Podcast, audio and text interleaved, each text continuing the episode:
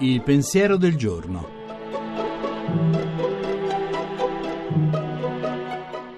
In studio Paola Ricci Sindoni, professore ordinario di filosofia morale.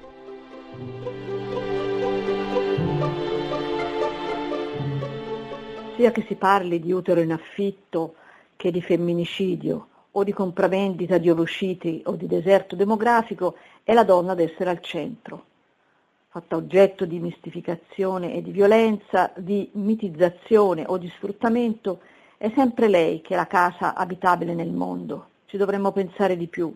Siamo tutti nati dentro il corpo di una donna, siamo stati tutti ospiti della sua casa, dove siamo stati nutriti e custoditi prima della nostra uscita nel mondo attraverso la nascita. È questa la vera cifra dell'uguaglianza che rende simile Obama e Putin, Papa Francesco e al-Baghdadi, l'attuale leader violento dell'ISIS.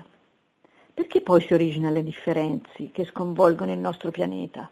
Che non ci sia più bisogno di femminilità, mm. quella vera, quella che obbedisce alla sua natura, che è innanzitutto casa, che nutre e custodisce, quella che non ricalca ruoli maschili, troppo spesso segnati dalla sindrome del potere, ma che fa della sua forza generativa il valore aggiunto per ritessere i fili consumati della trama della società civile.